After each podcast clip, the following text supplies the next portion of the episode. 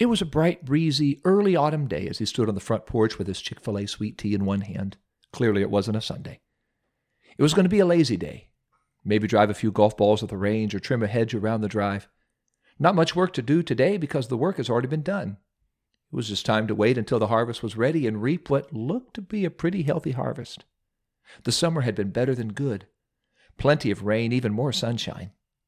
As he turned to take hold of the screen door to go back inside, he could hear the frantic voices of his farm hands, who ran up to the two story farmhouse out of breath, and they exclaimed, Sir, sir, the field where you planted the seed, it, it, it, it's, it's full of weeds. Where, where in the world did they come from? The farmer took a sip of his sweet tea, and he replied, An enemy has done this. The farmhands turned from surprise to angry. You, you, want us to pull up all the weeds? We'll do it.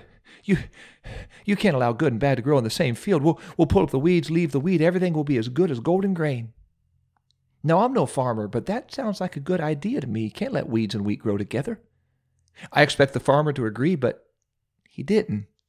He said, No, because if you do that, you'll destroy the wheat in the process. I'll tell you what, let them both grow until the harvest, and at the harvest, put the wheat in the barn, bundle the weeds, and burn them. Then, without missing a beat, Jesus went on to tell another parable, and then another. And when he finished the third one, the disciples were so intrigued about the first one, they stopped him. Lord, would you do us a favor? Can you go back about a couple stories and explain to us the weeds and wheat? We are absolutely lost. And Jesus, in his grace and patience, broke out the dry erase board and markers and explained this lesson to his curious twelve. And I will do my very best to do the same right after this. Good day to you, Simplify listeners. You're listening to LJ Harry. I'm your host, and you're listening to Weeds and Wheat on Simplify.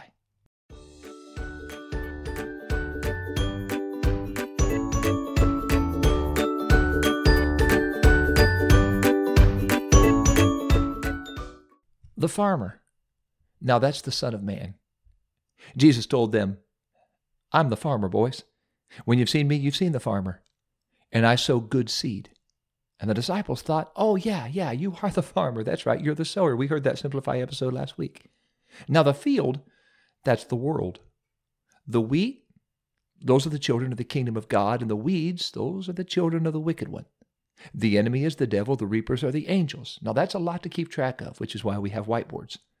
And one day, the Lord will send his angels to gather the wheat, the righteous, but the weeds, the wicked, will be judged. For the righteous, what a day that will be. But for the wicked, what a fearful day that will be. Jesus told this same truth so many different ways, so many different times. Simply stated, Jesus is coming back for his church. Besides the Bible, Martin Luther said it best I have two days on my calendar this day and that day. The only two days that really matter are this day and that day, and this day really matters because it's another opportunity to be ready for that day. That day will be a day like all others, but a day like none other when Jesus comes back. If you haven't started living for Jesus, start today. If you have started living for Jesus, keep living for Him. You will be eternally glad on that day you're right with God on this day. At first glance, this story seems to major in judgment and minor in mercy. But when we look closer, the parable is spoken from a Savior whose nail scarred hands and feet and spear riven side show that he majors in mercy and he minors in judgment. And one of the most comforting points of the parable is that the farmer, Jesus, is still in control, even when it feels like the field, the world, is out of control.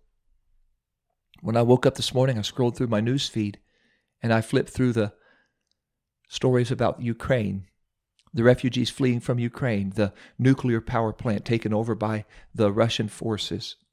We read about rising gas prices and violence and mental illness and drug abuse. And just quick note, you do, probably won't read much about revival in the Ukraine, but it's happening. God is at work.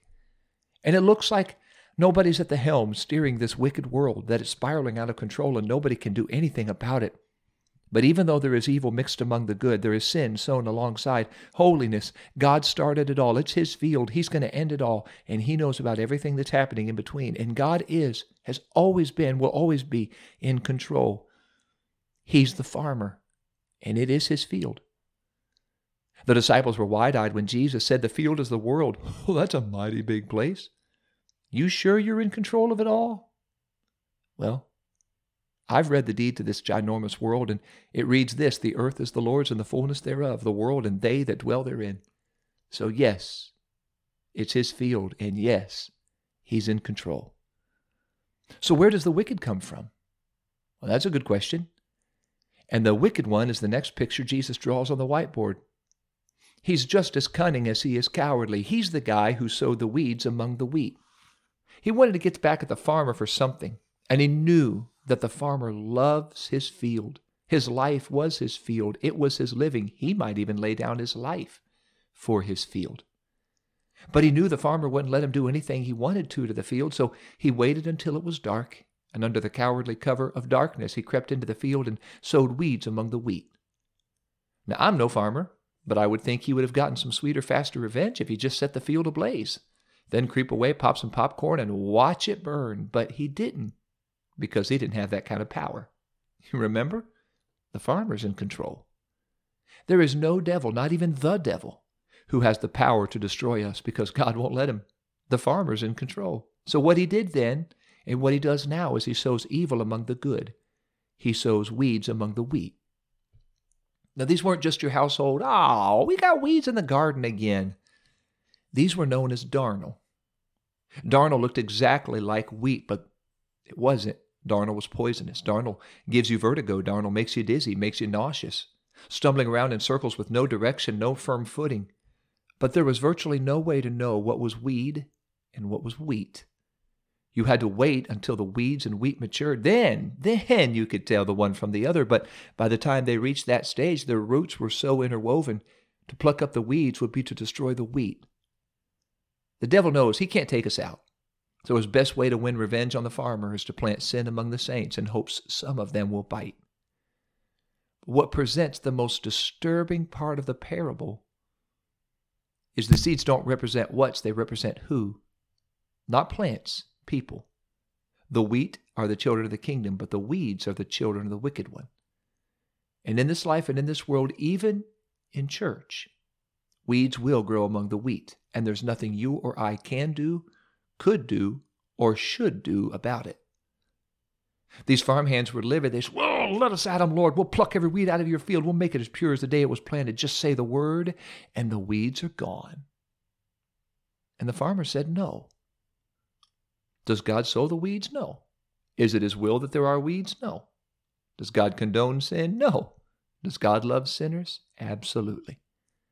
And as long as there is a chance for them to hear His word and feel His Spirit and taste His grace, He will not pluck out the weeds until He absolutely has to. Some of you may look around on Sunday and ask, why do they even come here?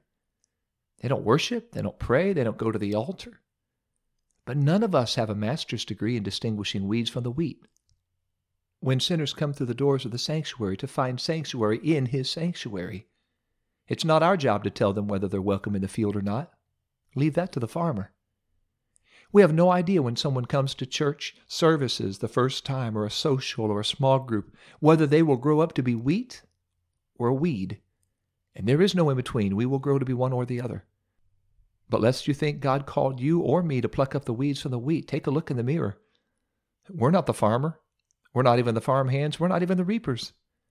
God did not put a sickle in our hand for us to winnow out the weeds from the wheat, because in this parable, we don't even have hands. We are the wheat. Our calling is to grow where He planted us and leave the judging to Him. If hospitals worked like some churches I've seen, everyone inside their walls would be healthy. And that's great, isn't it? They could pat themselves on the back and line their walls with plaques and look at all the awards they've won for everybody inside being healthy. Everybody here is healthy and well. Yes, sir. No disease, no disorders inside these walls. Our ER is completely clean and clear. Everyone here is whole. All the while, sick people die on their doorstep, clawing at their locked doors because the doctors forgot they were called to heal the sick not just celebrate the well.